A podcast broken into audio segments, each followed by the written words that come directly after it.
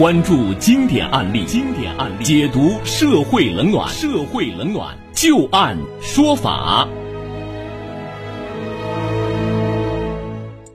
欢迎大家继续关注收听由志金和律师张玉柱为您带来的旧案说法。那接下来我们再来和大家说一说，也是离职之后员工和原单位所产生的这样的一个纠纷和矛盾啊。这员工离职之后，竟然被用人单位要求支付五万块钱的职务晋升服务费，由此也引发了一场官司。最近，重庆市第三中级人民法院啊，对于这个案子是做出了终审判决。那么这五万块钱的所谓的职称。晋升服务费应不应该退还呢？我们接下来就来详细了解一下这个案子啊，涉及到的几方，一个呢是谢先生，他是乙方啊，与某县人民医院这个是甲方续签了事业单位聘用合同，在合同当中有约定啊，说乙方在聘用期内自动辞职或者是擅自到甲方以外的单位去应聘，应该支付违约金两万元。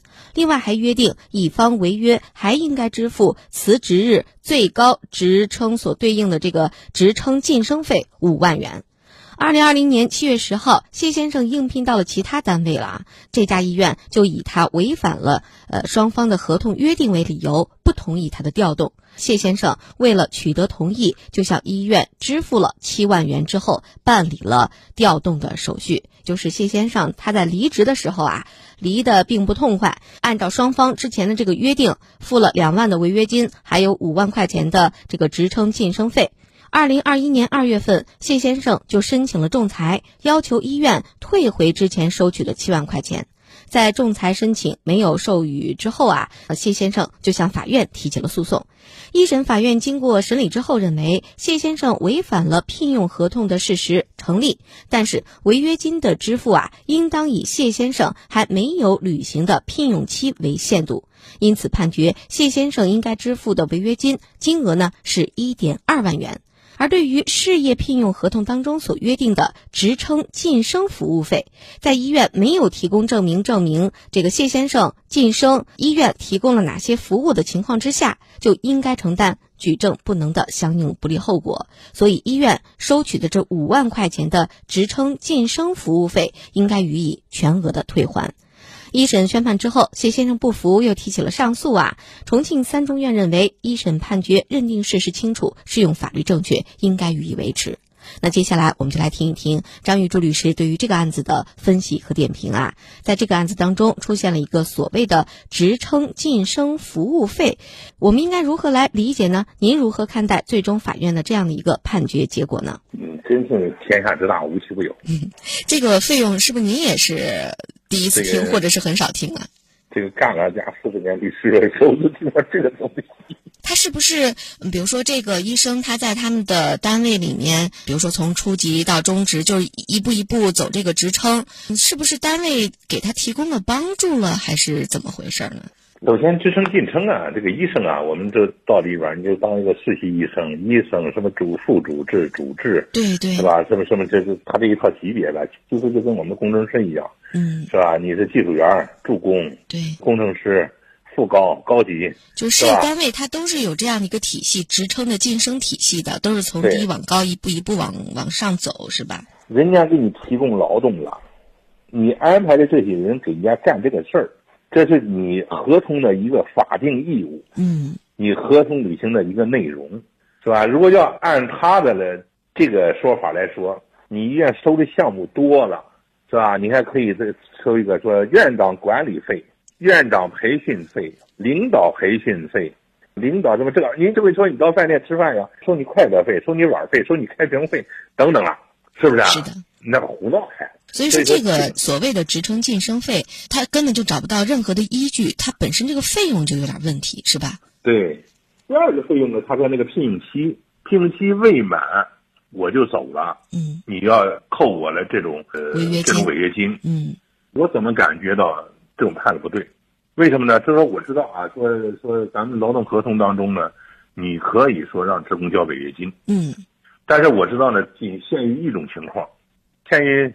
哪一种情况啊？情况呢？嗯，就限于说单位给你提供培训了，提供培训之后呢，你在服务期内给你签服务合同，在服务期内你你没满服务期，那么你走了，你比如说单位这个为了让你在外边进修，给你掏了十万块钱，是吧？去美国进修去了，进修完回来之后就说了，我们得服务够十年，结果你干完五年你走了，剩下五年了，每年一万，你应该给人掏五万，平均摊到这儿，是吧？你聘用期未满，就跟说我们劳动合同一样，劳动合同不到期，员工辞职去了，你聘用期就是劳动合同履行期，对不对啊？对。只不过你事业单位叫聘用。企业单位的，你你就要签订劳呃劳动合同，这个这个这个这个这个履行期，嗯，是吧？只是叫法不一样。那张律师，比如说我和一个单位签订了一个这个劳动合同，约定了，比如说两年，结果我一年头上的时候，我觉得这个单位待着不舒服，我想走了。这个时候，作为员工来讲，是可以直接跟单位提前一个月说了以后，我就可以走了，是吧？不用交什么这个所谓的违约金呀，或者给单位什么赔偿，不用吧？不用，所以说我觉得他判的是有问题的嘛。嗯，所以说你看，说劳动法规定说提前三十天通知，合同他又解除了。如果要按他说的这个法院一一二审法院这么判的这种方式，那就说提前三十天说，起码在你医院是不适用的。嗯，那张律师，您看他两个人啊，是不是曾经签过这个聘用合同？在合同当中专门说到了这个违约金两万块钱。您说他这个合同是不是本身有问题呀？签了也无效。因为单位说提前三十天，这是个法定条件，是吧？不能说员工我放弃这个条件了，完了我让员工说我放弃这个权利了，是吧？我要是怎么怎么着了，你就可以扣我钱了，是吧？签了这个东西，他也无效了。明白了。像他这个说说信用金免的这个，我觉得判了一万多块钱，我觉得判的不对。起码就说目前来说，他拿出来这个，他拿出来这个规定。是吧？起码不能说服我，也可能这个咱们认识浅啊，这个这个。或者说是不是单位？比如说，因为医生嘛，他可能就各种培训学习会更多，是不是？单位曾经提供过一些这种职业的培训啊？可以啊，如果他是培职业培训的，你就应该在判决书当中给他写明，是吧？你不能说因为我签了两年聘用期，结果一年你走了，我就去干啊。这个是两回事儿了，这个理由是不成立的哈。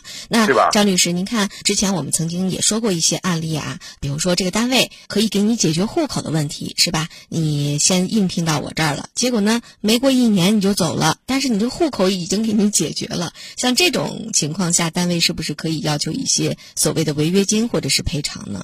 一开始啊，这个法院是这么判。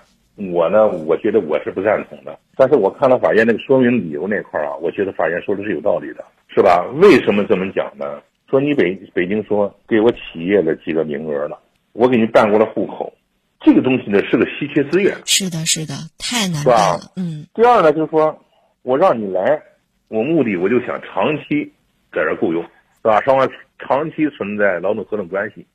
第三呢，说你占了这个名额了。那么别人想长期来的时候就来不了啊。第四呢，就是说，因为你走一年，你违反合同约定了。嗯，那么我再想招一个长期的，我招不来了。是的，因为我通过这个条件呢，我可以招更优秀的人才。对，其实很多的单位，他正是因为有这个户口，才能够吸引很多优秀的人到他这儿来。也许少了这个户口这个硬性的这个条件以后，一些优秀人才他就招不来了。所以你把这个名额给占了，相当于给这个单位再招优秀人才制造了麻烦了，是吧？对呀，你看人家说北大博士到北京当城管。北大博士绝对不到早晨去当城管去，是不是？为什么呢？石家庄城管估计人家也不来，